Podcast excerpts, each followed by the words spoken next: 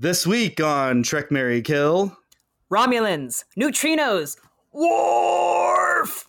Next time on Star Trek The Next Generation, Geordi is missing in action on a deadly planet. Geordi! Mr. Worf, launch the probe.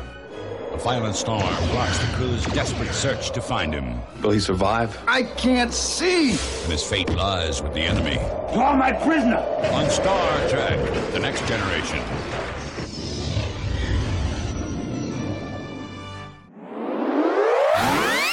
Trek, Mary, Kill. Hi, I'm Bryan. Hi, I'm Katie. Welcome to Trek Mary Kill, a podcast that must judge episodes of Star Trek carefully or risk history judging us with Pearl Harbor and Station Salem 1 as a stage for a bloody preamble to war. Or whatever. It's not that serious, right? Our Two Hander theme month continues with The Enemy, which was the seventh episode of Star Trek The Next Generation's third season. It premiered in syndication on November 6th, 1989. Uh, the episode was written by David Kemper and showrunner Michael Piller and directed by David Carson. And uh, I've once again uh, dragooned Katie Hampton into uh, service here for for this episode. You very rarely hear dragooned. That's right. That's what this is. This is a service, and I have pulled you into it, maybe against your will.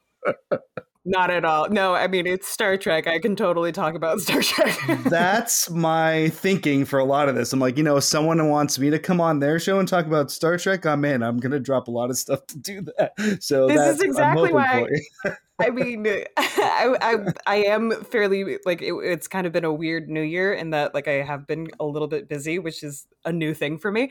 Uh, so I suggested a couple of people for Bryan to have on the show, and then I just got I was drowning in people being like, "Oh, I can do that. I have I have a lot of opinions on Star Trek." yeah. I like because now i'm talking to those people and and it's great but i'm also getting like their curation of like i know this much about star trek. I know these shows and i'm i love it all. Thank you. So i appreciate it. You'll hear some of those voices hopefully in the next few months. Uh, kristen will be on a bit of a hiatus coming up here soon but uh, don't worry she's still got some episodes in the bank and she'll be back in the meantime very happy to have katie who's been helping us with our animated spotlights which you can listen to and we'll talk about that more a little bit later but um, her enthusiasm for Star Trek The Next Generation, especially in this episode, which I thought was really important. I wanted to have you on for this one because there was a spot in the schedule. So, The Enemy. The enemy what a i completely forgot about this episode and oh it just gives me chills thinking about it like what a well written episode Yeah, so LaForge and, and a Romulan are trapped on a planet ravaged by electromagnetic storms. Worf turns out to be the only viable donor to save the life of another injured Romulan who happens to be aboard the Enterprise. Uh, so uh, this one's all about overcoming or even just living within our prejudices. And it's a big story, probably the most mature story involving the Romulans since Balance of Terror. Uh, I mean, the Enterprise incident's kind of silly. It's interesting. It's definitely got the Romulan commander and Spock, and that relationship's great. Uh, and then you've got uh, like Contagion. You know, you know where the Romulans are in it. You know, they're involved in some way, but it's not quite where they're seen as as three dimensional as anything other than plotting. And this one, although very Shakespearean performances by both Romulans. yes. I, I do i have i have notes. I will say i might have been a teeny bit inebriated so my notes kind of get slowly destructive as they go on but i, I thought the uh the romulan that's down on the planet with Geordi went a little caveman in the beginning. Centurion Bochra, yes, absolutely. And so, uh, like you said, this is 35 years old, and, and you, know, you forgot about it. But for me, it's stuck with me for almost as long as I've seen it. But it was one of those where you remember it, and then you remember it maybe fondly, and then Mm. when Star Trek hit streaming when it was on Netflix, and you could just watch, just go down the list. Yep. and you're Just going right down the list. And I remember hitting this one again, being like, I remember this one, and then uh, and then seeing it again. It's like, whoa, wait a minute. it felt like there was some kind of a commentary they like hitting on at the time, but I I was trying to think of like, okay, 89, what are we really talking about? And I was like, maybe I'm just thinking of like modern day writers who just have to comment on everything happening in the zeitgeist. But I was like, what, Cold War? Like what what is this like comparison? It's so beautifully written. Yeah, I think that's great. I think maybe we are like Cold War, you know, the fall of the Soviet Union's kind of right around the corner, I think. I can't remember when Yeah. uh, when the wall, you know, the Berlin Wall came down, maybe somewhere in this range. I can't remember. I know there's a lot of older listeners going, "Oh, these children." I know, I know. I'm gonna regret everything I say. But do you? So we've talked about like, do you remember the first time you saw this episode? Maybe. Um, I definitely remember this one. Um, seeing this one after it had aired. Like I hadn't started watching Next Generation yet, so this is one I caught on repeats. hmm And uh, I guess one thing I just want to mention about that, and I don't want to. There's stuff in the other grades that will that will bring this in, but like visually, there's something about it that's not really. Uh, again, I started watching the show in basically season four, and in this episode, it didn't doesn't look like a lot of other Star Trek episodes. It's like a very well produced episode, and then the high def re- restoration, like the the blacks, the a lot of it, looks really great. But um, I guess I have a like a, a word problem for you, I guess, or an ethical moral question. Would you donate blood to your enemy? Which is the subplot of this story. okay, you posed this question to me, and I couldn't stop thinking about it. Um, so much to the point where I was like, okay, I mean, I probably would, but I am also not of the like opinion that somebody somebody foreign has killed my family in front of me like i haven't had that version of Sure. trauma Yes. and but then I was starting to think I was like, okay, what if an alien race came down, killed my family in front of me, and then sometime what like five, seven years in the future, they're like, your blood is the only blood that can save this person who's of the race of alien who killed your family in front of you. I feel like I might be with Worf on this, and I, this is kind of what I love about this episode is this moral conundrum, and then also Picard's moral conundrum of whether or not he has to give him a direct order to go against his own will. And That's great. Yeah, that's a great point because yes, I think on the surface, I remember this episode as it's a Geordi episode. It's the one where he's stuck with the Romulan down on the planet. But everything on the ship is as compelling and in their own ways, kind of like differently more compelling. Like the Worf story is like way. It's a more like that could have been the whole episode, and Right. you would have been like, "That's a pretty interesting idea." Instead, it's this incredible. Uh, uh, human ethics and morals versus alien ones, Worf's actual lived experience and his insistence, but also his like sense of duty. It's like if you order me, I'll do it. You know what I mean? Like just presenting this interesting dilemma. But then you got Picard doing the Star Trek military dilemma of like, I, I might have to start a war with the Romulans to maintain our principles. I can't show them that we're weak and they're clearly in the wrong. And I have to, and he's like not bending. You know, you expect Picard, he's like, oh, I'm going to surrender. Let's talk about Something. this. Yeah, I'm Yeah. not going to risk an all-out war with the Federation and the Romulans. And this time, the, the whole time, he's like, in no uncertain terms, like, do not cross the neutral zone. This is what's going to happen. Okay, I guess I'm going to have to fight this Romulan ship with my ship. Uh, and that's interesting. And then everything on the planet I thought was really compelling. Yeah, and you know what? I, I feel like if nothing else, this is a beautiful episode to just kind of revisit, especially during our time of Russian and Ukrainian war. All of our conflicts, for sure. Yeah. You know. I, I'm not dodging the question. Would I donate blood to my enemy? I think if I'm in Worf's circumstances, and also, by the way, in the intervening or interceding years from that incident where his parents are killed to now he's being asked to donate blood, the, the Romulan reputation has not improved. no, not at all. anything, it's gotten worse. No, So- and, and they're and they're threatening their whole Yes. ship, like they're threatening war. Like Right. it, it's it's high stakes, and I was actually I was kind of impressed by this episode. I completely forgot how high the stakes were, mostly because Geordi out of nowhere turns into like a superhero of decorum and working with the em- enemy yeah. um, which was like a really cool thing to see juxtaposing Worf, who's just like, I I can't go against this. Like I can't give my blood to my enemy who and it's funny because I, I even wrote down, I was like, look, if it was another human and it was in like five, seven years, and I don't know if it was a Russian, I would absolutely, I would give blood to save somebody's life. Like it's another human being. I don't, he wasn't involved, he or she wasn't involved in the war or whatever. But, but like an alien race that's like not another human, that was the thing that kept I kept going up against a wall, and I was like, I don't know. I feel like I'm with Worf. See that let I think that the alien thing is what is your way of taking the part of our vengeance brain, our human nature, and you were able to funnel it into something that makes you a good person. And I'm just going to stick with I'm part Irish, so the idea of vengeance exists, and Yes. uh, and so for me. I actually, my answer would be like, if it's a child, if it's essentially a non-combatant, a hmm. child or an elderly person, I'm probably going to do it, especially with these political ramifications if they're the same. If it's a soldier, if it's a especially the sol- soldier, yeah, if it's okay, see, great. If it's a British soldier, go to hell. Like, sorry, I'll see you there, but later, you know, that kind of thing. And it's, I don't know. I think that's kind of the line I drew. But I guess I also, to answer the question, I think we're kind of both agreeing. Uh, the question, the other question I asked was, was Worf in the right or wrong in your opinion? I think we're both kind of saying like, well, he was in the right because it was Yeah. his personal, like it's his blood. He has the choice to donate if he wants. Oh, So there is no right or wrong answer, really.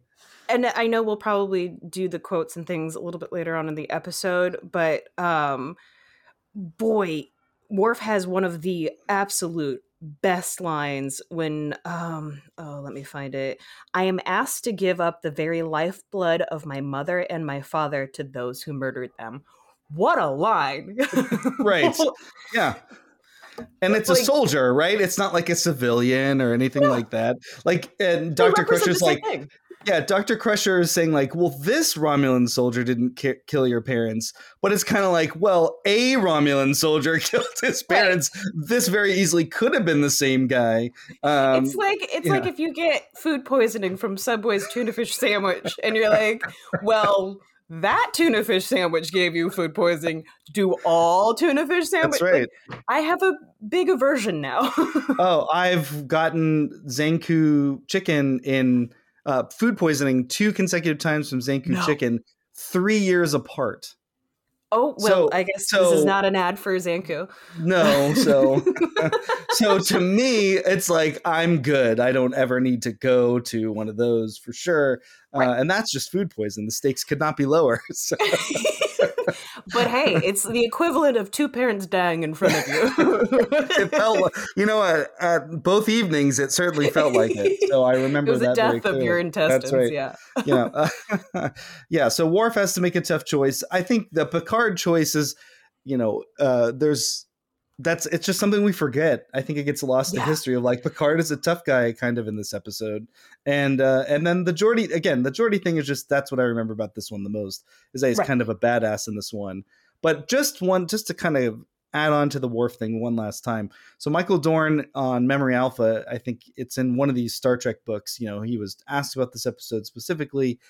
He said that I called the producers and said I didn't agree. I thought giving blood was actually the honorable thing to do. I thought people would look at Worf as a murderer. The producers felt that Worf was getting to be too human, just a guy with a big head.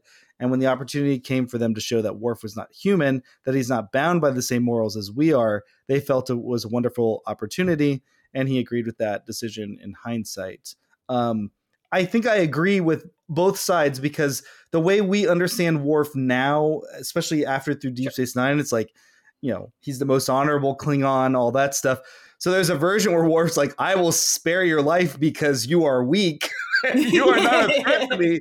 Uh, I could see that for sure, but I, I think this is Worf essentially in his like prime. He's young, you know what I mean? Like it's still a raw memory for him. I can absolutely see this making sense. You know, going after going through the Dominion War and the Worf we see in Star Trek Picard, like that Worf you can imagine like giving blood, but it makes perfect sense in this one the one that was always willing to pull a phaser and shoot the view screen. Remember in Yes. seasons one and two? It's like that makes perfect sense. So uh, And Worf but- is a pretty progressive Klingon, uh, I think, Yes. in comparison to all Klingons. But at this point, I love that, especially in his character arc that we've all seen throughout all the different series and stuff.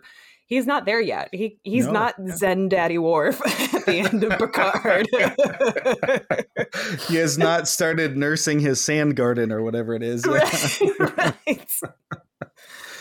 Uh, so as much as there's Worf controversy in the episode, I want to bring it right back to the Geordi part of it uh, because I, I just think why not talk about LeVar Burton? Why not? We we don't do it enough, perhaps. Certainly in Trek Mary Kill. Uh, he was probably the most famous person on the cast, definitely the most famous person on the cast when the series started. Uh, I don't know about you. I know we're definitely pretty far apart in age, but uh, he was definitely reading Rainbow was my first Oh, awareness of of LeVar Burton. I I only knew him as the Reading Rainbow guy until my mom would sit me down and be like, "You should watch this Star Trek show. I think you'd really like it." Um, and I I was like, "But that's the Reading Rainbow guy. Like, what's he doing in a spaceship?" and is he blind? He yeah, can't be he's blind. wearing He sunglasses indoors. What's Yeah, that all about? exactly.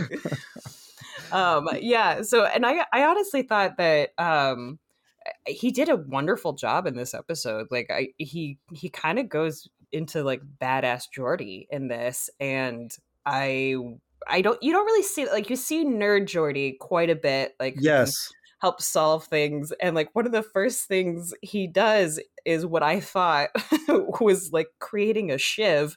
He Geordi LaForges a shiv. Mm, I- and then in the name. It's in the name. It's in the name. And I put, I'm really proud of this pun. Don't judge me. Uh, I am a pro pun podcaster. Others may not be, but I am. So- okay. Well, perfect. Yeah. I was I was so proud of that. That's what you yeah, should be. and then uh and then you know and he meets the romulan and he's he's essentially like i love that every gaff the romulan throws at him he's just like stop dude like we're both in this together like we should work together to get out of this we both want to live we don't want to die in this um which is just it's just not a side of Geordi that I feel like we've seen at this point in the series.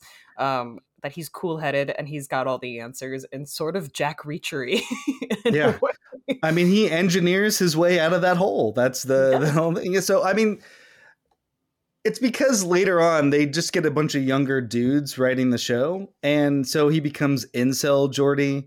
You know, there, there's Yes. like Geordi. This is the Geordi that is written by Reddit or is a proto Reddit later on, and and LeVar Burton's like, why do they have to do Geordi like that? Why Right. is he so unlucky with women and this and that and and that's why he appreciated in Star Trek Picard season three. It's like, oh, Geordi fucks, he has kids, and you know, like he has, he is cool and all that, and he is cool, and and it's weird to just think about like what he became in the show is not really where he started, and it's weird to also think that the seventh episode of the third season might well have been his peak of being cool, which is really weird because he's great the rest of the show you're always happy to see him but like as the character's written and what he's doing this is basically it.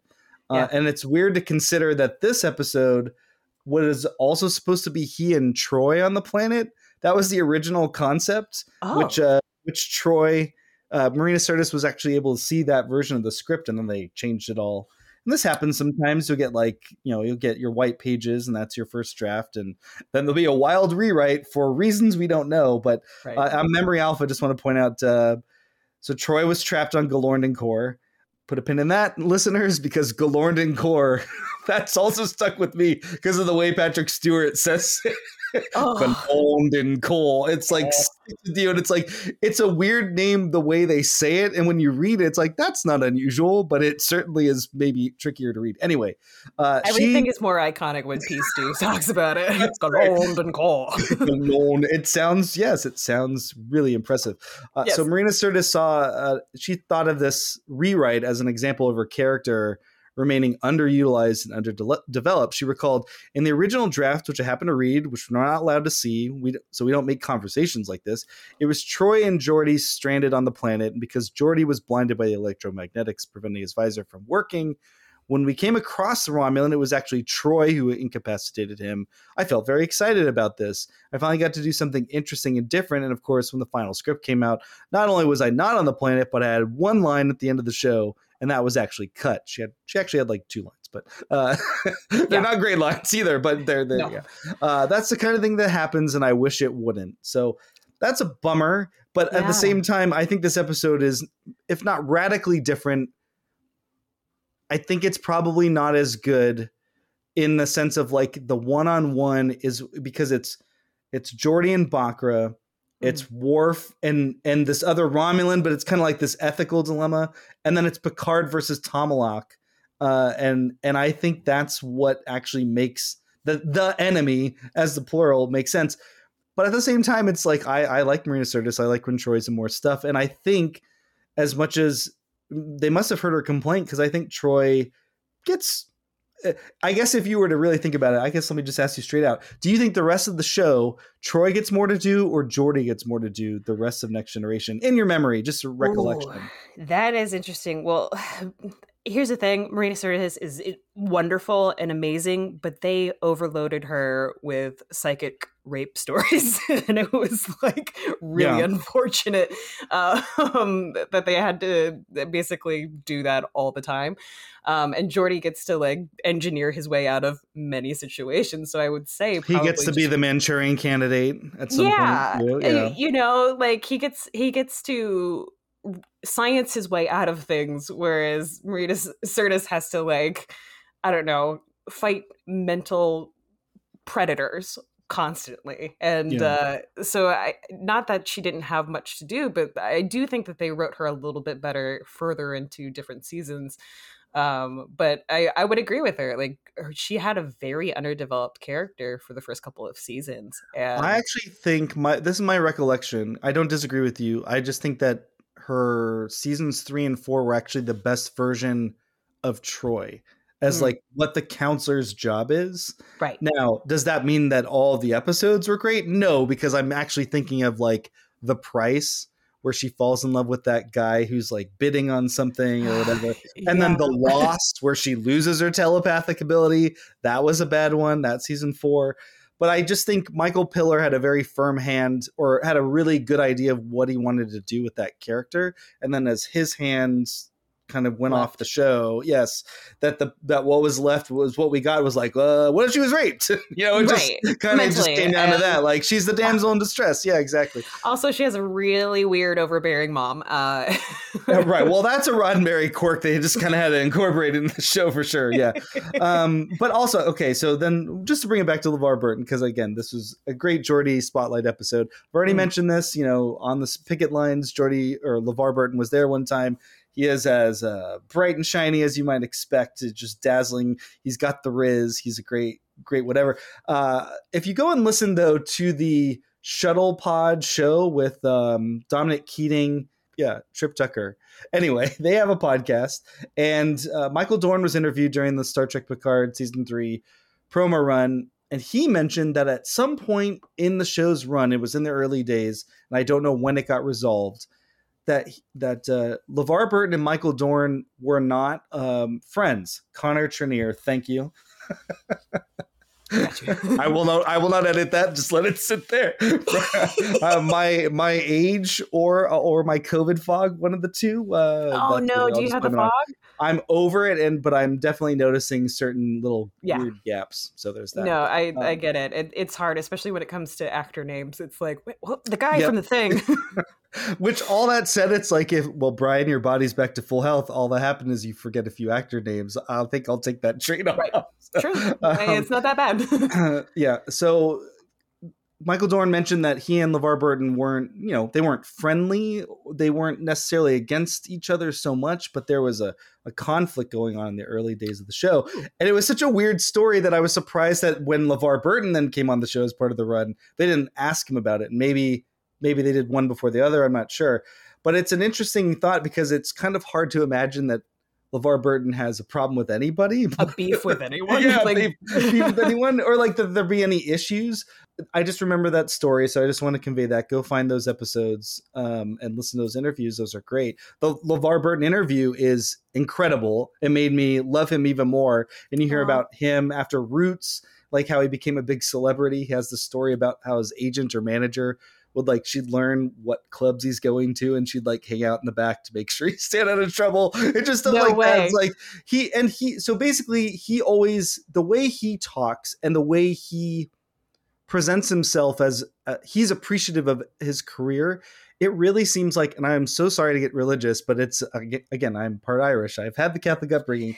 There's a part of him that feel that he certainly acts like i've been blessed my entire life. I've always felt like someone's looking after me or whatever and like he seems very appreciative of his success and his fame and what i love is that that doesn't that that seems to unburden him in his performances because he really turns the Geordi character into something because of just who he is. Like we love Yeah. Geordi because we love LeVar Burton and that's why the character works at all, which is a funny thing to, to think. Even when he was an incel, right? When he was having bad luck with the ladies or complaining to Whoopi Goldberg, complaining to Guinan about how things aren't Right. going well, it's like, oh, we don't care. Like we, right, we're not like we still love we love you, Geordi. Right. Not even though the ladies don't like you. Yes, so we we're love not you. perceiving of him as a loser, even though it's Ron Moore writing his troubles with the ladies in as Geordi, but it's filtered through LeVar Burton saying it's like, ah, you know, you're the chief engineer. You got more important things to do. Who cares? Right, You'll be fine. Oh, it's funny. Uh, there's a really great TED talk by Elizabeth Gilbert who um, wrote the Eat, Pray, Love book, and she talks about sort of the artist and like keeping the the ego ego used to be um something that was outside of like so whenever you were an artist in like ancient greek days you would have your uh, genius on the outside it would help you or it would hinder you and if you were a great artist your genius was great and was really helpful and if your um, art was bad then your genius kind of sucked and needed a little help and wonderful talk i cannot recommend it enough but i feel like whether it's a religious thing for uh, for LeVar Burton or whether it's just sort of his own artistic sensibility, but he seems to have that beautiful buffer in everything he does. As Kunta Kinte um, slash not Toby in Roots, you know, as uh, LeVar Burton in Reading Rainbow or as Geordi LaForge, he always seems to be almost like the person that you want to have on your project because he is so enthused and a wonderful person just to begin with and as an actor like that's something to it's something to aspire to absolutely Yeah. yeah. Um, one last note before getting get into the grades, because uh, I know a lot of people love the movie The Fugitive. So yes of course of course this episode, The Enemy, introduces Commander Tomalak, played by Andreas Katsulas, who was also, is it G'Kar? Jakar on uh, Babylon 5, Ambassador Jakar for many years.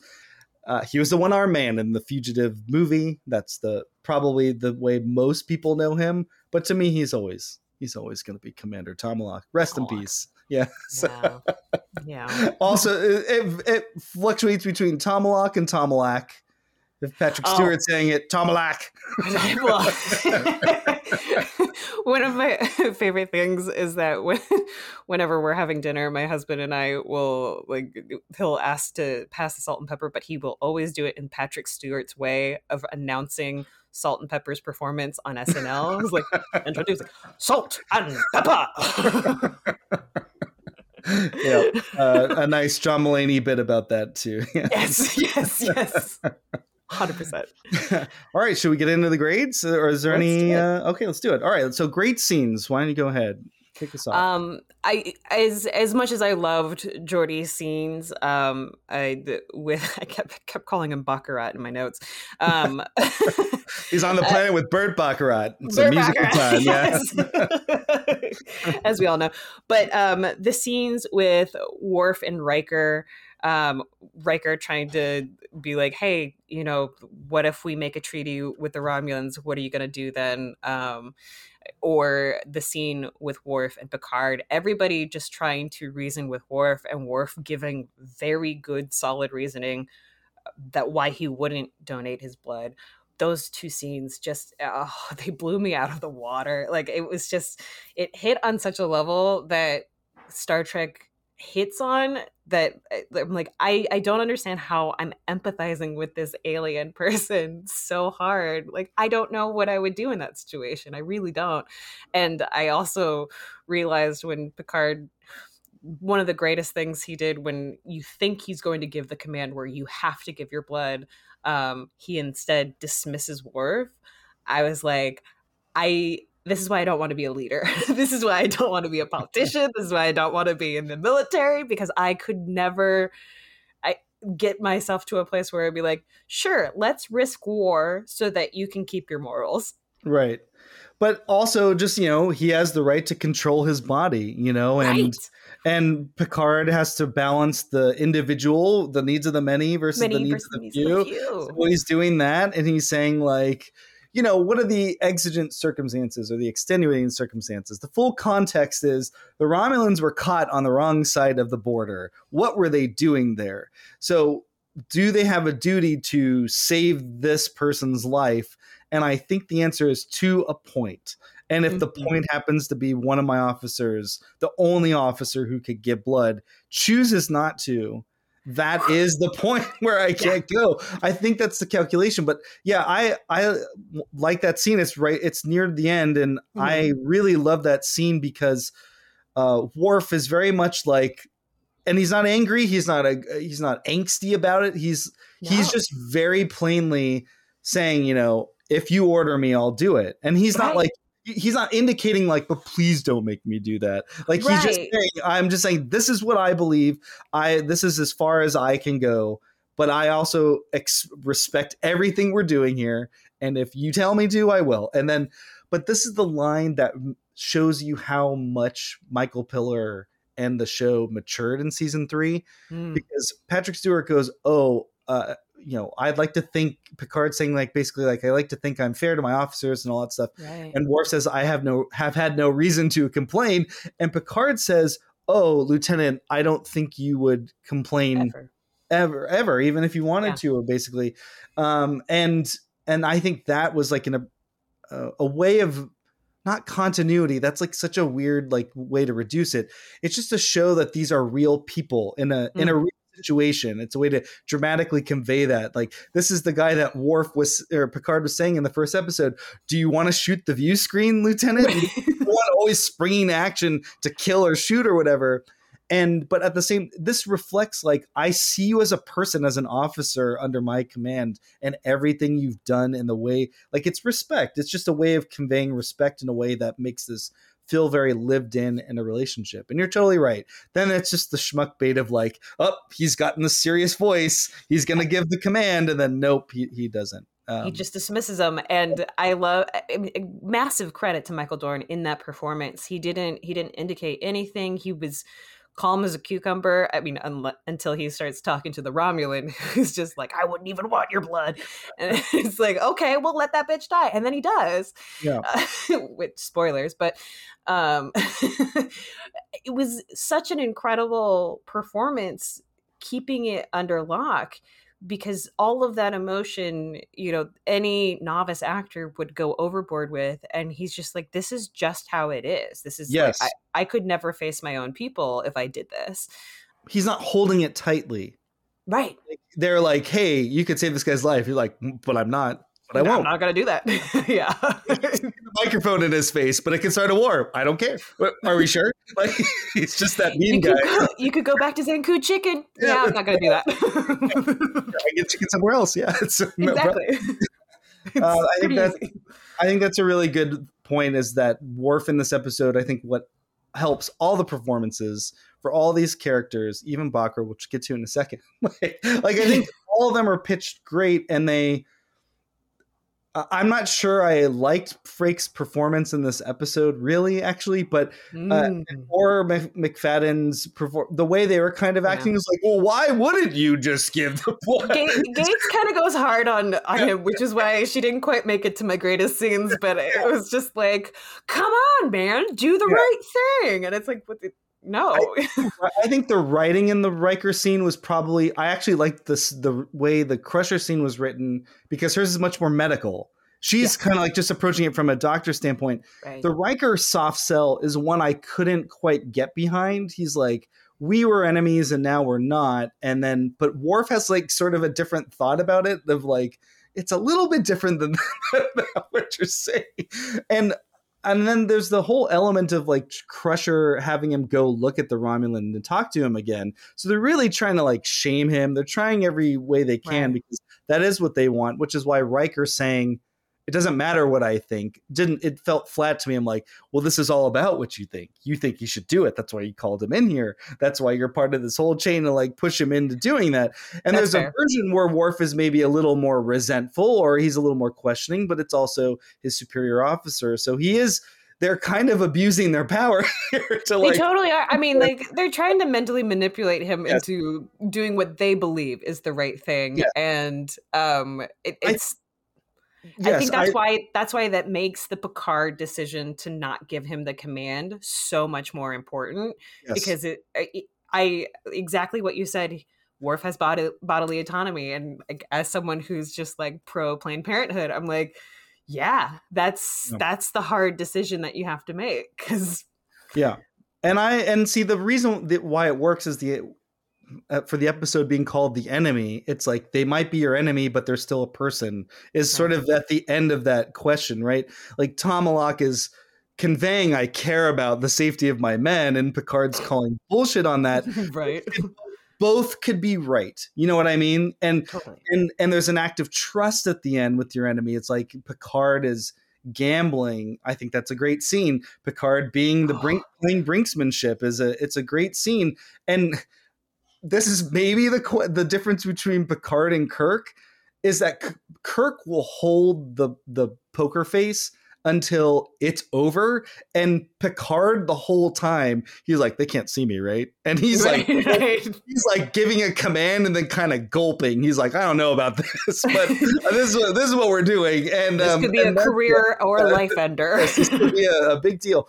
But the brinksmanship, you know, every every part of that of this episode was essentially, can I?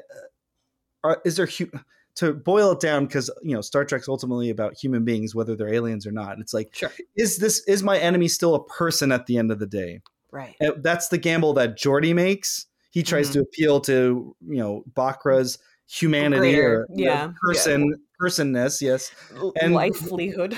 Yes, and- and Picard does that too. And it's also interesting that in all three storylines, lives are putting being put in someone else's hand.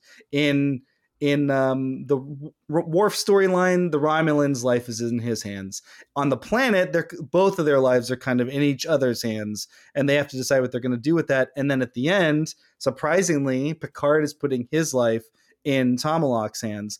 So there's all that, but that's why I the Riker scene to me felt slightly flat. I actually liked Crusher's two scenes. The one where she can't believe it, that makes perfect sense because Right. she's kind of treating it like matter of factly, like, well, you could save his life, and then Worf stands and goes, "Then he will die." And I'm like, this as soon as soon as on the rewatch, I was like, this is a fucking awesome episode. it really is. No, it was so funny because I was like, "Oh, it's going to be a Geordi episode. Oh, we're just going to get him whining." And then I was like, "Oh wait, no, this is a this is really a Worf episode. Like every description is like it's a Geordi episode, Geordi episode." I'm like, it's actually not a Geordi episode. it's he's not really and he's not whining he's he's No. frustrated and he's also he's he goes the whole range of hu- human emotions he's like uh charming and he's also frustrated but he's also you know happy sad confused all those things so all of it Uh, tired well, you know he he turns into a hero like i mean he's he's kind of that ultimate ideal of like progressivism at the end where it's like we work together and you're like Right. whoa cool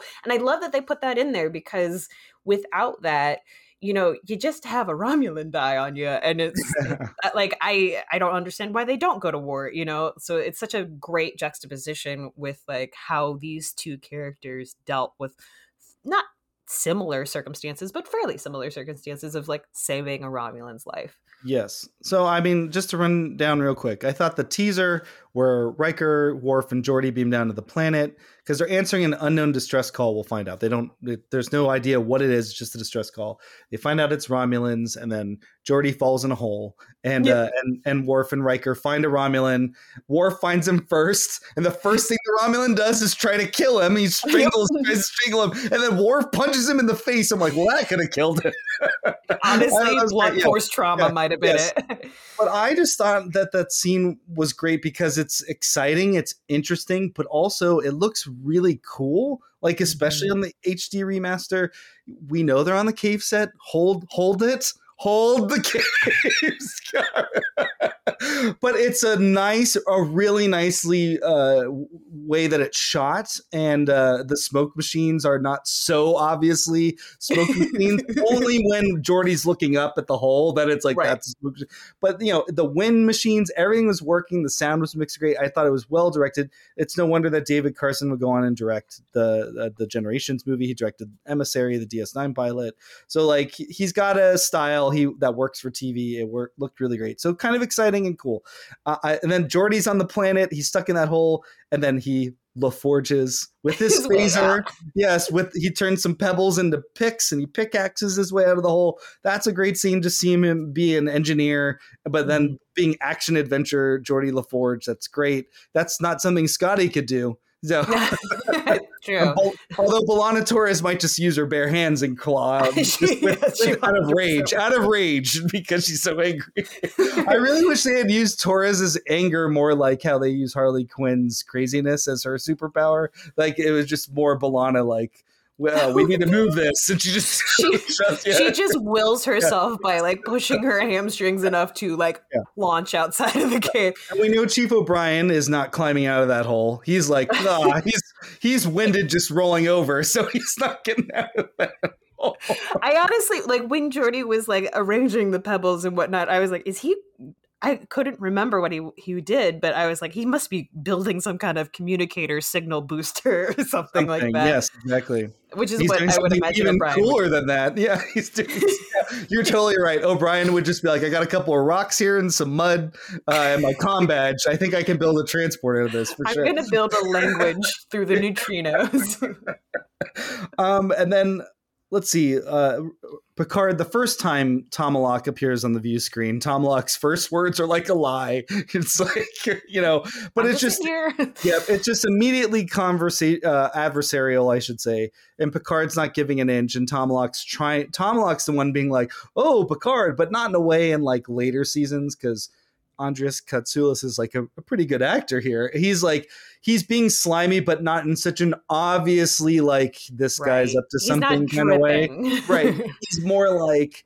I'm playing it cool because I'm not denying that this doesn't look good for us. So, you know, so I'm just trying to be like, I'm not an aggressor here, is kind of his way of doing it. And that looked nice.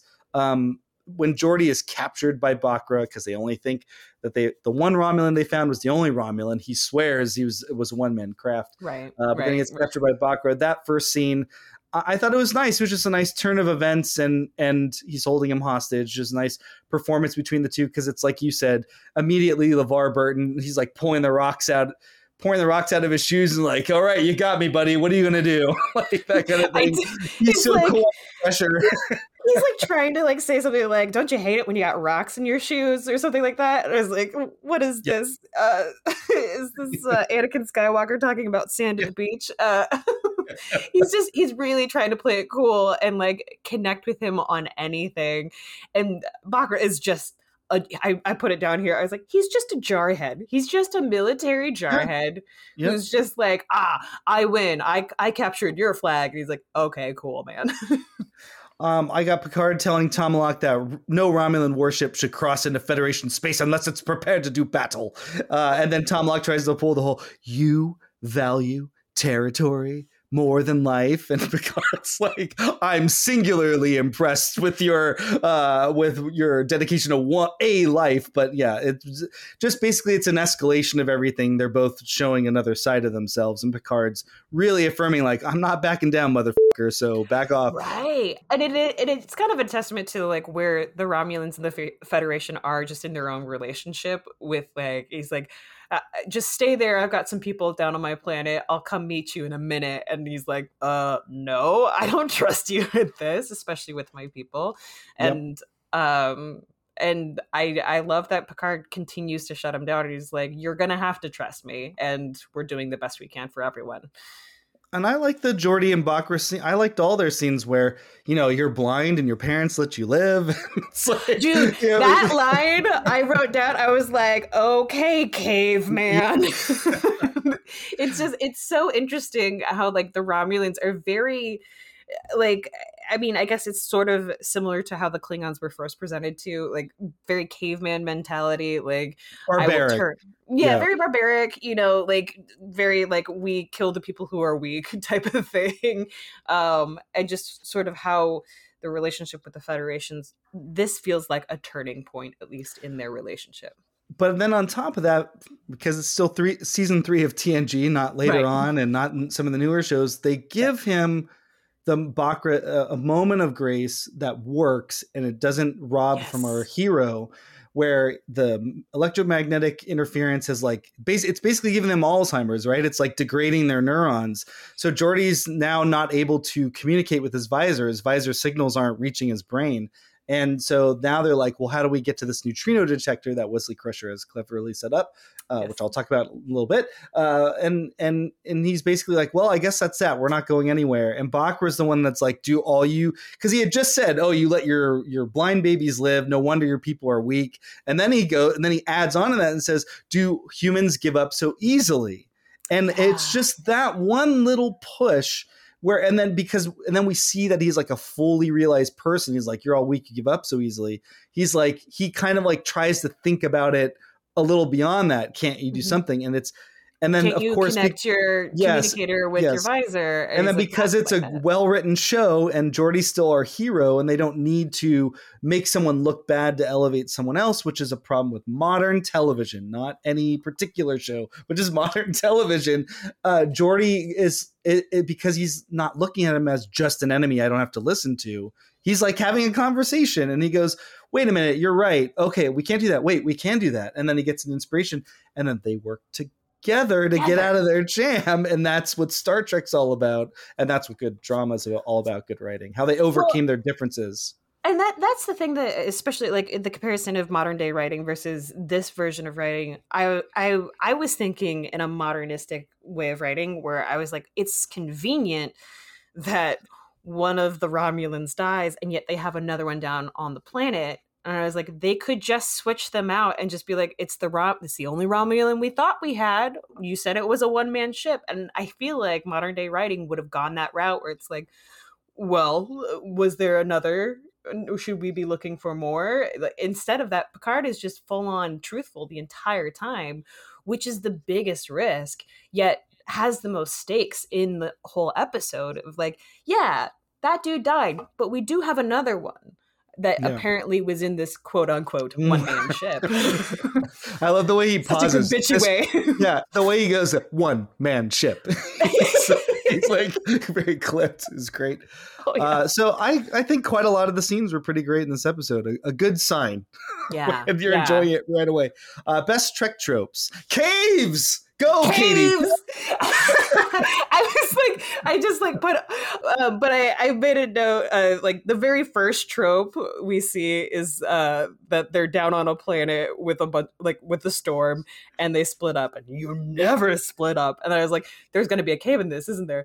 I forgot about the cave, and then the cave happens, and I was like, it's a cave episode, just like Lower Decks was talking about and joking about. One of the best Lower Decks episodes is when they do the cave episode where they're like, we always got a cave episode. you, good stories happen in caves. Um, it's essentially it's Star Trek's version of a bottle episode where you're not solely on the ship, um, but you can change around your different perspectives while being in a cave Mhm. um, and discovering new things about humanity and alien life alike. Um, and your enemy. And your enemy, and your enemy. I thought they were very cinematically shot this time around. The very nice use of the caves. Right. And we had different angles of the different caves. So it felt like we were in different areas for sure. Like we, we escaped caves, we went back into caves. We like, had different levels. Yeah, absolutely. Yeah. Yep. So it, it didn't feel like just one, you know, flat set that we just shot in different I, ways. I think adding the water in and the mud, just all these other things in there, made it feel more real for sure. Oh, absolutely. No, the production quality on this episode in particular was really good. Yeah. Um and the and the reasoning everything I you probably already know where I'm going with this, but everything on this episode was like a pure banger, including the dialogue, including um, the character development. Um, you know, we also get our our Trek trope of um, you know, at the last minute, Wesley comes up with a nice sciency idea, and of course, Picard has to say, "Make it so." Yes. so he does the point even. He Yes. like make Uh, it so. I had the I had that as well, but I also had Wesley Crusher coming up with the idea. Remember, this new showrunner writing staff making the show more mature. They're inheriting Wesley Crusher and all that like this boy genius stuff. I'm like, I thought this was a serious show. and We've got we've got a 12 year old on the bridge. Like, how do we use that? And I think in season three they kind of settled into Wesley would would have the out of the box idea that would actually help along. So in the earlier seasons, it was like it was mostly about the crazy thing Wesley was doing, or like he was always coming in at the last minute to save the day. And Right. here he just comes up with the idea of like, well, maybe if Geordi's still down there, we can send them this beam, then he can let us know he's okay until we can get to him. And that was it. But he had like an interesting idea of uh, uh, to do that. And so I put it as a best Trek trope because it's not him being obnoxious. That's using him to the best of his utility, I think. for the story. right it's it's top of intelligence reasoning Yeah. and that like you that's the thing especially with troi and with wesley we didn't always get that. We didn't get top intelligence for their solving of a, an issue. We kind of got whiny different ways but for this episode especially it was nice because you know we didn't get a shut up wesley we got like an actual good solve Okay. and of course, Geordi of all people was just like, I know this is Wesley. Like, ah, you, he you signed his word. Yes. yeah, yeah, exactly. um, any other best Trek tropes? I have a couple more. um, I just uh, Worf just being so categorically Klingon. Um, I it just like in general. Yeah, uh, like uh, like when Riker says, "What if someday the Federation made peace with the Romulans?" and Worf goes, "Impossible." like, there's no thought in his mind that that is ever a possibility, and that just feels so categorically Klingon to me. Um, and um, I will say, sort of, it, it, is in a way a Trek trope, but like in the twist element of it. But the fact that the Romulan on aboard the ship, aboard the Enterprise, actually dies, um, was such a was such a. Tra- I was like, I couldn't remember when I rewatched this. I was like, he does die, right? Like the guy does die. Um, but I love that they put a character in jeopardy and they actually kill him because that's not always something that like they would do.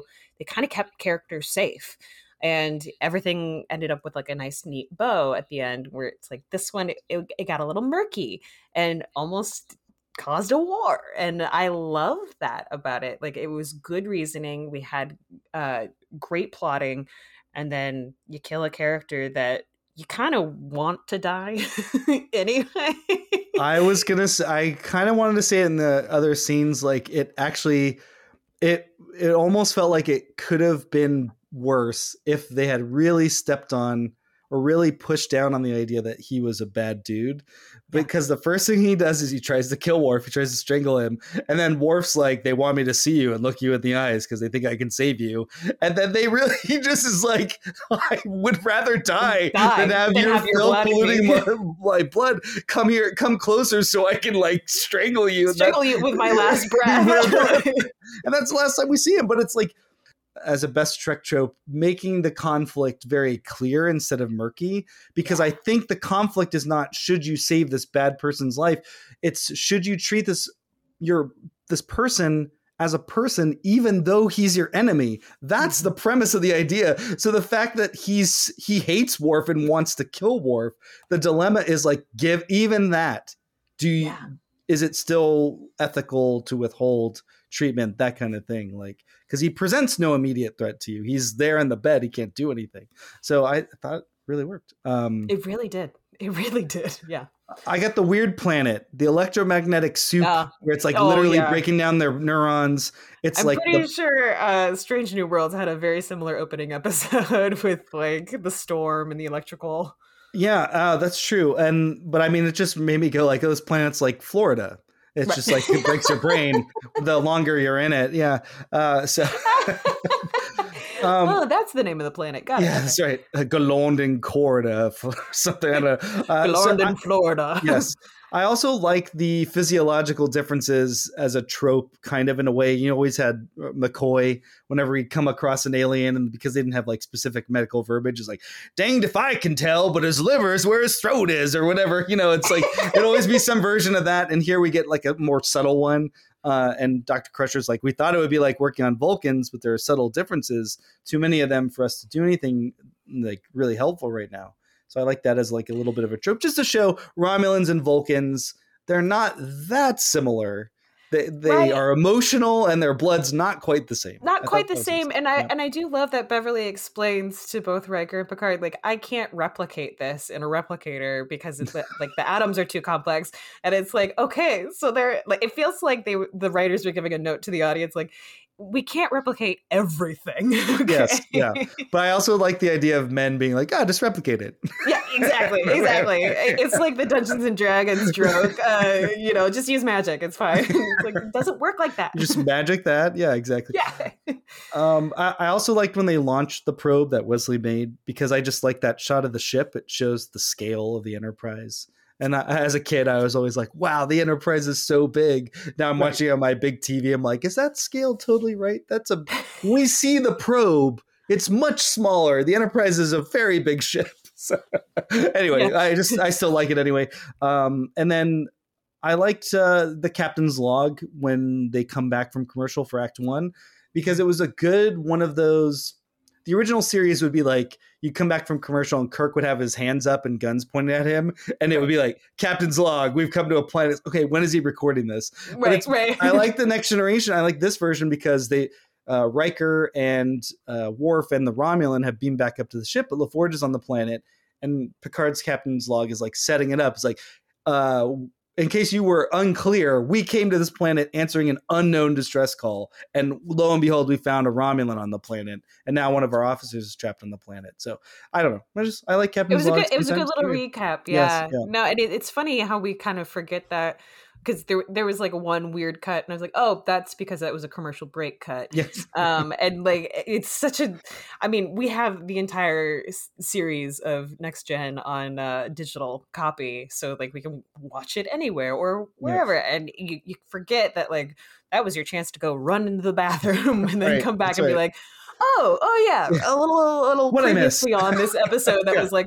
two seconds ago Yeah. um but yeah no it, it, it wonderfully done um and th- that's one of the things that i also really love about star trek is that they still like they don't hold your hand necessarily as like middle america but they will help you along in case you know you're like unclear about something it's a very clear written clearly written episode Worst Trek tropes. Um Riker being a bitch. Uh, He's so petulant. He's so shouty. he's so he's so shouty, and he's so like when Riker gets judgmental, he just like he feels so holier than thou, and um. I, I love that scene with Worf and Riker because it, it- it's such a credit to Michael Dorn and his acting. Um, but Riker's just like, come on, man, like do the progressive thing, like just give him the blood, like it's not a big deal. Um, and like, wouldn't you want someone to do that for you, type of thing? And he's like, not if he was my enemy, absolutely not. like That's right. the other Trek trope, uh, it's just it's splitting up. Stop splitting up. You never split up. I, like that was the thing that I like. You never We're- split up. Bring a bigger away team so you can at least be in pairs or something. Yeah. something, something. And it's like, of course, like in in Riker on the way back, he's like, "Oh, we got to find Geordi," and then he's like, "You know what, Geordi, stay here." We're like, "You don't even know where he is." And uh, but yeah, um, th- those were my two main ones. I didn't have a whole lot for this episode. Mine was simply breaking Romulan code. So they intercept Tomalak's message to the planet. He's like, "Hey, where are you? Where, where, respond!" And uh, and they're able to intercept it and then watch the message. It's basically Balance of Terror. It's the same exact thing. Um, and that and remember in that episode, that's how we're able to see what the Romulans even look like because no one knew what a Romulan looked like. I don't know. It just seems like the Romulans, because the way they're talked about, they're technologically as advanced as the Federation, and in some cases, perhaps more advanced. So yeah. And just the breaking the code, you know, uh, it's a bad trope. The, the it kind of undercuts the Romulans when you're like, we can just intercept their message and decode it. Because Right. remember, they, they didn't know what the distress signal. They couldn't Was, identify who it was from. Yeah, who it was from, but like the Romulan one, no, we got it. So Uh, we figured this- Yeah. we, we figured out the one coming in, just not the one going out. yeah. Yeah. Uh, so, anyways, that was that was my one. Uh, most of its time quality. Um. 1989. Katie is four years old. Three years uh, old. no, I'm not two born. years old. Two years old. All right. I'm two years old, so I didn't see this when it came out. I, I definitely saw it on reruns and and uh, on digital later. I don't really know.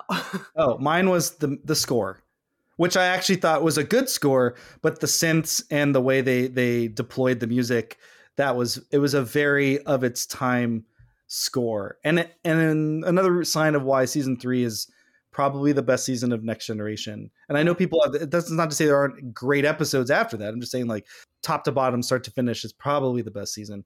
But it was also the last season of the show where Rick Berman and co Peter Lawrence and like they allowed the the composers to like make themes and do Mm. things with the music. So that's why it sounds kind of interesting versus what it is later on. You know, later on, like it's just da-na, da, da. and this one's like do, do, do, do, do, do. like it's got Right. some it's got a beat to it or it's got a little thing going on. A But little it's action yeah. upbeat to it. yeah but it's very 80s, almost like wise guy, hunter. Like it's very Right. the network television and televisiony in a way. Um, I will. right. I will say maybe to this effect. Then the uh, the rocks falling and hitting. uh not Baccarat. What's his name? Uh, Baccarat, yeah, Baccarat. Baccarat. I perfectly I keep calling sound it the card. Romulan name, a perfectly Yeah. fine Romulan. yes but like the the the like very clearly styrofoam rocks almost knocking him out like that was that felt very of its time Yeah. uh for the effect I liked both the falls in this episode, though. Good stunt falling. Remember, the Geordi stunt guy has to fall and has to make sure that the visor pops off when he Pops falls, off. and that was great. Um, and then has to also scale the wall, which was cool. Oh, I forgot a best Trek trope. Shoot, I knew I was going to forget one. Uh, using the phaser for unconventional means. That's a Mhm. great best Trek trope. I, we liked in the original series whenever they use it to like heat the rocks because they're cold, and this one Geordi uses as a forge. It's great. Oh, it's great. yeah Now it's time for the line must have drawn. Here. Great lines. oh my gosh. Okay. So i i literally wrote this down and then have like a, a caveat at the end but um it's the scene with Worf and Riker and i almost transcribed the entire scene but the fact that he starts out with i am asked to give up the very lifeblood of my mother and father to those who murdered them and Riker says so you blame all Romulans for that. Worf says yes. Riker says forever Worf pauses looks at Riker I put I have chills Riker says, "What if someday the Federation made peace with the Romulans?" Worf says, "Impossible." And then Riker says, "That's what you people said a few years ago about humans." And then I put, "I can't transcribe it all. I mean, actually, I could. That's one of my day jobs, but." I'm not going to do that here. anyway, Riker argues with Worf, and he's being a non-progressive little bitch. Um, that I just I, I thought that was such a beautifully written scene. Everyone had great moments. The line delivery was so great. I, I love how he says impossible. Um, the uh the other lines I have um where is it? Geordi Geordi just like has so many action person lines in this in this episode. Like his his little badass line I never lie when I've got sand in my shoes, Commodore. I was like, that feels way more badass than it should be. no, that's what I'm saying. Like Geordi was like an action figure in this episode. It was He pretty really great. was. And you know, I I wasn't sure if it was like his audition tape to like do more action movies outside of this. I I wasn't clear on it, but it was it was wonderfully done. Um, and then Bochra's line, "Then I will be your eyes." it was so, and like that might be a little bit of its time too, but like that just like. It, such a moment, uh, like a push in on him that I will be your eyes. Um, those are all great lines. This is one of those episodes where it's like really uh, quite a lot of. It's just a well written episode, top to bottom. Yeah. Every scene has some gem in it, something that really is uh, not obvious, and it kind of pushes the character of the story forward in a different way. I, I just you just made me think that Riker Worf scene. I'm like, there's a part of me that's always like humans. You know, Kirk the Kirk era, they had the war. The Discovery era, there was the war, and they obviously the way the Klingons are portrayed, if we, you know, go down the line, like those are some really nasty Klingons, and obviously it's hard. But there's a version of me where it's like, you know, especially in Deep Space Nine or later on in Next Generation, where it's like they're hanging out with Worf, and then you meet some other Klingons. It's like Gowron seems cool. Some of the like the humans are probably like, we like you. like I bet that's what happened. The Klingons are like, you just are someone to conquer, and we're like, well, we're not gonna let you do that. But well, like, but like you seem kind of cool. And the Klingons were like, hmm, we can't beat them in battle, but they do seem they like us. That seems good enough. I wonder if that's what it came down to. You it's guys have some pretty interesting tech. yeah, exactly, exactly. You know, anyway, um, I only really had two because I thought that you quoted a whole scene and you could have done that with so many parts. But Yeah. uh, uh, along the lines of Geordi being an action figure in this one, at, right after he's captured and he's cleaning out the rocks in his boots, he says, "Welcome to Galorndon Core, where no good deed goes unpunished." Yeah, that was nice. And then I liked, I mean, Worf's line is is just amazing. It's his character. It tells you what the episode's about, and it's something you just don't see on TV. Where one of the stars of your show, one of the heroes, Beverly Crusher's like, you. There's something in your blood that could save his life, and Worf stands up and just says, "Then he will die." That's some So Darth good. Vader shit, but he's our hero. It's amazing. Yeah, you know, and it's like it, it gives so much depth to that character. Um, I, I did, and especially the delivery of that was great. I forgot there was one last one. It's the last line of the episode, um, but it's Picard saying, "Brinksmanship is a dangerous game," and then I was like, "Do I know what brinksmanship is?" And I had to like Google it. Oh, but Bay- like Bay of Pigs. Sorry, yeah, the Yeah. the Cuban Missile Crisis. Yeah, that's yeah, uh, that's how I learned it in school. But yeah, the that I mean, we're kind of short shrifting the all the Picard stuff, like everything in this episode. It's kind of motivated. This leads us right into the Anton Crudian Award. I think a lot of what makes uh, the episode pop is, is the writing, and and that gives them a floor for everyone to have great performances. The trick with Star Trek: The Next Generation, Katie, and please correct me if I'm if you think I'm off base here you could give the Anton Crudian Award. You could say the best actor in any episode of Next Generation is probably Patrick Stewart. You're Right. probably going to be right majority. of 10 all, times out yeah. of 10. Yeah. And in this episode, I think it it's not an episode people think of as a Picard episode. And I'm not actually saying he should win it. I'm actually saying he does such an amazing job, though, that it's like we can't ignore it. It's like it's a really great Picard episode, or at least a great Picard performance. Uh, and it does give us a different side of his command structure. But who do you actually have? Is it Patrick Stewart? It's Michael Dorn. It's Michael Dorn all the way. I, I mean, it, I, it, like it just the way he down like he he doesn't overplay it. it like his reasoning is solid. He's, he's completely his character through and through. He doesn't. There's like an old writing uh thing where it's either you the character have to change or the character has to um or or the people around the character changes like in terms of like writing a story and i feel like to an extent Michael Dorn's performance, the characters around him have to change. And it's not in a way that you expect. And I, th- I think that's such a wonderful, steadfast performance. Um, and agreed, all supporting credit goes to Picard and to Geordi. Absolutely. I I still think that this is a Worf episode. Like this isn't even a Geordi episode. This what a great see. We could have just had this uh, as the main debate because for 35 years, this episode in my mind has been a Geordi episode. Right. But when you rewatch it, it is like fundamentally, well, hold on a minute. What's going on on the planet is the action stuff, which gets supported by the Picard stuff. But in the middle is the Star Trek story going on, and it's with Klingons and Romulans. And I think I have to just say I have to go. I agree with you. It's Michael Dorn wins it because I think you're totally right in that he's Worf, but it's kind of like a weirdly understated performance. It's yeah. almost like he's playing it, and I don't know if he actually was, but uh, this is just me filling in the gaps. It's almost like he's playing Worf, going like, "I know this is going to piss everyone off, and I don't want. I'm not trying to piss them off." No, and he's not trying. He's not trying to start a war. He, but like he I mean, made he'll be happy to fight in a war. Oh, he'll yeah, absolutely. well, that, and that's the thing is that Worf. We've seen him very physical. He's always been he's been the action hero for right. all seasons, and this is the one time that he's the political hero, but not. He's like he's he's the political steadfast in a way. He's and the libertarian just, icon. I guess I don't know. I don't know.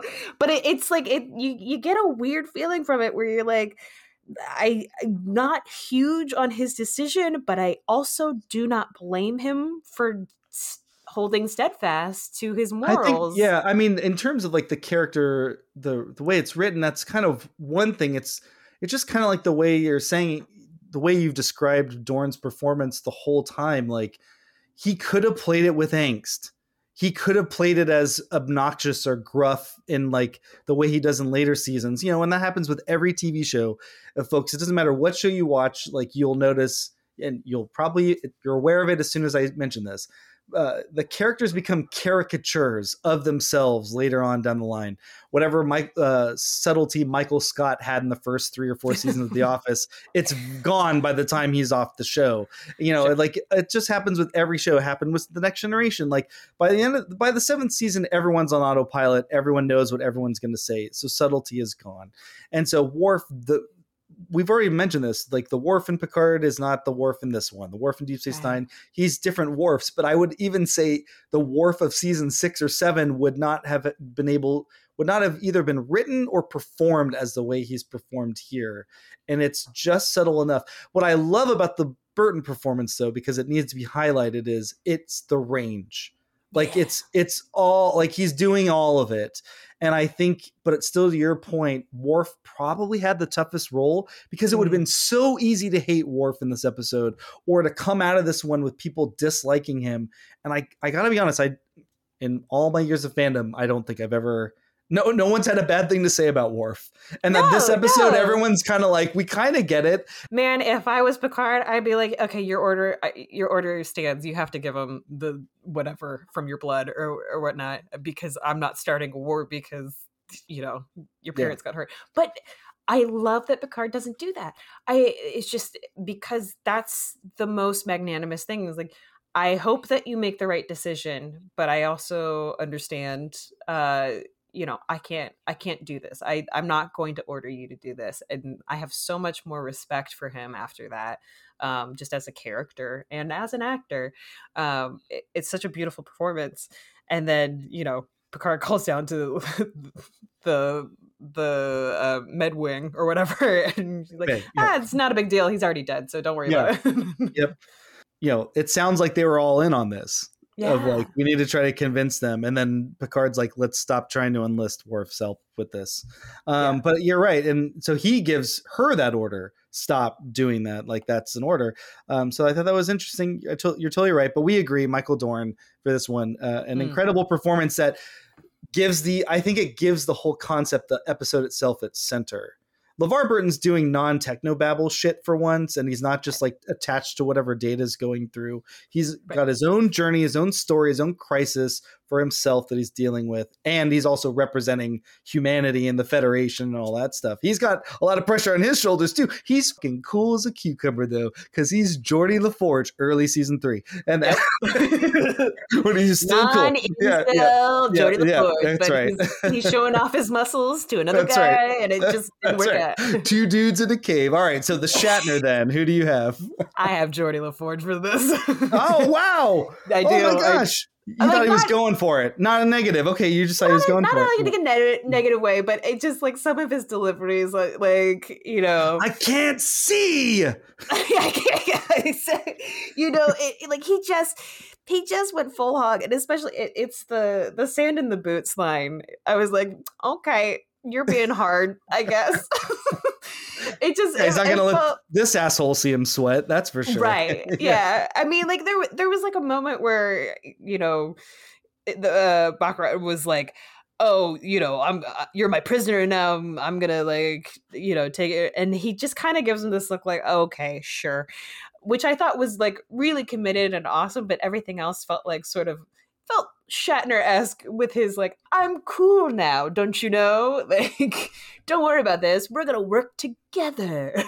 it just felt. I, I had to give it to John Snyder as Centurion Bochra. I Oh, mean, because that performance Fair. is he's swinging for a home run on every line delivery, and I don't think it's a bad performance. And I don't think you're saying that the LeVar Burton No. performance is bad.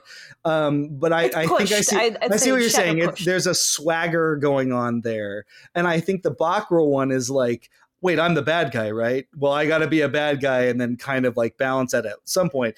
But you have the then I will be your eyes. Like That's all of this stuff is very Shakespearean directed, and your parents let you live live. like yeah. that kind of stuff. So it just that kind of thing was, and the way he moved, like I remember his eyes very much from like all these years. So just for me, it always stuck out as really going for it. And what really blew my mind because I didn't actually know this until doing the research for this show, this episode was that he will be on the show later in the Masterpiece Society, and he's like the milk toast dude from the Perfection Colony that has a relationship, a little fling with Troi. And I'm like, what? no way. That's the same guy? Well, then he was definitely going for it. Okay, then- okay, then- Man, maybe I you you may have changed my opinion on this because I mean I, the thing that also kind of saved it for me was when he decides to tell the truth to Tomalak, or he's just like, no, they've actually been treating me very well. Like, Yes. like, and I thought And- that was a very sincere performance. and just to right. balance your your idea out there actually even more because you just made me realize he's playing an alien so the Yeah. actor is probably processing as well i need to play this as an alien and both and the other romulan the injured romulan is as pitched as he is he Oh, just yeah. he just hates he sees a klingon he wants to kill him so and their their performances are of a kind for sure um I just thought he was really like every line I gotta hiss it out or I you know I gotta be shaking or something. So that was my whole thing. But you're right. I mean but I liked all of I think it's because we're just used to Geordi sitting and Yeah. saying like warp And six captain. the di- yeah. Yeah. exactly. And this one he's like patting him on the shoulder going yes we did it. And he's like Yeah. excited. He's got emotions and I he's just, like just I like he's a little him. Broed he's a little broed out than like what we expect of Geordi, and I think Fair, that's because it, it felt like it, it felt almost like a career decision where he's like, I want to be written like this more, and then it just felt like he kind of pushed a little too hard on that. Mm. Uh, an honorable mention must go to the first half of, half of the episode with Jonathan Frakes. He's yelling at Mm. everybody. He's yelling at O'Brien. Well, beam up one of those ghosts. One of them might be Geordi. It's like, Yes. calm down. All right. He's yelling at this crashed Romulan. Dr. Crusher's like, he's in delicate condition. I can bring him around for a few minutes. And Riker's just shouting at him. He's just yelling in his face. He's just like, "What are you doing down there?" And he's like, "What are you?" Oh, I love, I loved how he basically did everything that every jailhouse lawyer tells you to do. And he's like, "I do not answer questions. I do not answer questions." Uh, so, what part of this will they teach at Starfleet Academy?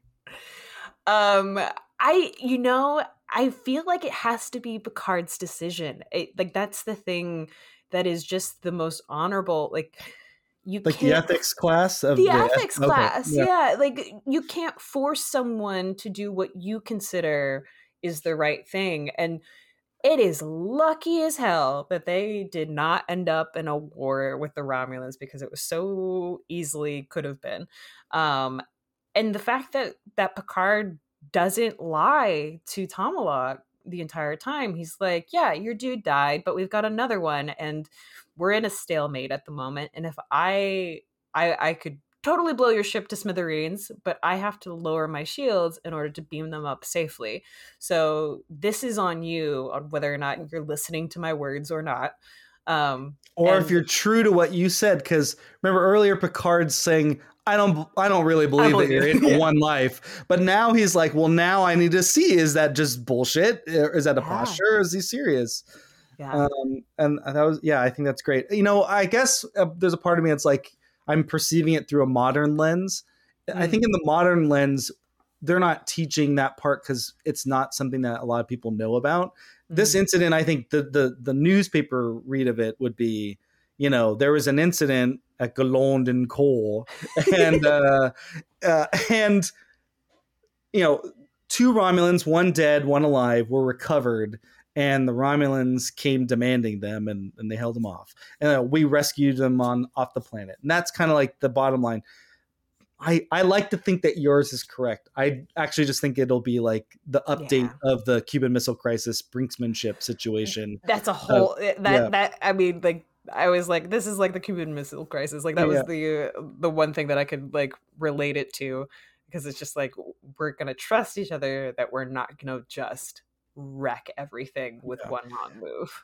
Now, for y- no, your well, let's go with yours because I think yours actually has the lesson in it. Whereas the what did we learn from the Cuban Missile Crisis? Because even in school, I'm like, what the f- we're talking about Right. nuclear missiles. Right. Cool, glad we have this power. like, that's ridiculous. But yours is like eh, not just the command structure, but like respecting individual rights. And you know, obviously, there's almost always going to be uh, external forces on these types of decisions like the implications whatever it is like how it affects even just the community you know? It's like these all have knock-on effects. How do you study that especially in a leadership role? So i think that's something actionable you could teach cadets at starfleet academy that would have a meaningful impact on, on them as opposed I- to just I would like, hope. oh yeah this thing happened. Yeah. Right. A couple of starship captains whipped out their dicks at the edge of the neutral zone. Like it's a little bit different. I went hard at it. Yeah. yeah. This episode have been hornier and would that have made it better i'm gonna say no and no no no, Yeah, no. absolutely I not. there was no room for horniness in this one Uh, listen troi wasn't at the forefront anymore so. that's true if, so if troi is in the episode is like are they doing the really hacky version where it's like Geordi and she and Geordi are off to the side, and he's like, he seems to be into you, and she's like, Oh yeah, no, that's that's their cave episode. Is that like a weird little bam, bam, bam, like starts yes, playing? yeah, yeah. yeah, exactly. Uh, all right, so Trek, marry or kill the enemy. I am going to marry this one. This is Not- such a Not before I do. oh man, we're gonna have to fight over it. That's right. Uh, what a wonderful episode! I mean, like I completely forgot how how great this episode was, and to rewatch it was such a joy. Because honestly, like I read some of the descriptions, and I was like, "Oh, this is a Geordi episode." I was I was fully prepared for a whiny Geordi episode, and then I was so pleasantly delighted just by everyone's transition and and all of the writing. It, it was so well done. I cannot wait to watch it again. It's it's a great episode. It's probably a bit of um an overlooked classic. I don't think I think when people think about it, they might actually some people might remember it even better than we did and might go, yeah, that one was pretty good, but it's actually even better than you remember. Right. kind of the thing. It's it's a um, it is the next generation's balance of terror, and that's not to say that it's as good necessarily, but it's really, really fucking It's good. really- it, I mean, It- it's no four lights, but you know, No. like it, it's memorable and it does have some really quotable moments. It's a payoff from the neutral zone in season one, where the Romulans are like, "We're back," and then we get a bunch of wet farts until this episode, and it's like, well, this makes them. It's an attempt. We already said it can't be hornier, all right? No, it can't be have more. It can be stinkier, though, yeah. There's like a you know later episodes perhaps don't uh, build off of this quite as well. Nemesis really is a letdown. Where the Romulans go from here, but this is a mark of like these are people, these are characters, these are our characters, our people dealing with other people, other aliens. It's a definitely a high point. Um, I love it. It's a, it's Yeah. an amazing episode of Next Generation. Absolutely. All right. So our 200th month is not coming to an end. Surprise. uh, it's been Yeah. extended a month because uh, there are there are more episodes involving two characters in conflict. This one had uh, a trio of two characters in conflict. Uh, but we're gonna do uh, another Deep Space Nine. It's gonna be Armageddon game. It's the one where O'Brien and Bashir are stuck on a planet together, just trying to survive, kind of broing out. Uh, O'Brien's got a, a disease now. He's kind of sick. Uh, I'll be joined by Clint Worthington, the editor in chief of the t- film and TV website The Spool, to discuss it. We had earlier on uh, Andrew Bloom, earlier in the month, uh, another contributor from The Spool. So I'm getting everyone on that list, I guess. But uh, yeah. but a few years ago, Cliff w- wrote for StarTrek.com uh, an article that examined the queer aspect of O'Brien and Bashir's friendship. Not saying that they were queer, but that it had queer components to it. Uh, and so he'll be around to lend that perspective and um, on an episode that's going to be turning 30 years old. This one's 35. That one's 30. It's pretty crazy. All and Katie, you're coming back February 1st for our monthly animated spotlight in what is now, without question, the most controversial episode of Trek Mary Kill ever. And maybe forever. Really? We we split both of our decisions for both episodes. I mean, It's yeah. yeah. you, a lover of lower decks, and I I, come it. at I come at you with it. I love this episode, and you're like, "What the f- is wrong with you?" Listen, we as we all know with Star Trek, some things are hit, some things are miss, and you know, if it wasn't for the koala, It is not to be missed. You got to check it out. And of course, in the meantime, listen to our other episodes, but also listen to Katie on her podcast, Napping Through Happy Hour. Thank you very much. Yes, uh, napping through happy hour, where we talk real life, real drama, all in real time. It's a great episode. We're gonna have some really good guests this uh, this coming year. We're very excited, and uh, take a listen anywhere you get your podcasts, um, all through the Geekscape network, and then you can also find me all over town, but um, at the Pack Theater every other Wednesday with Nothing Burger performing live in front of your eyes if you're there. It's cheap. Go see it. Yeah, go see it. So thanks for listening. And until next week, TMK out.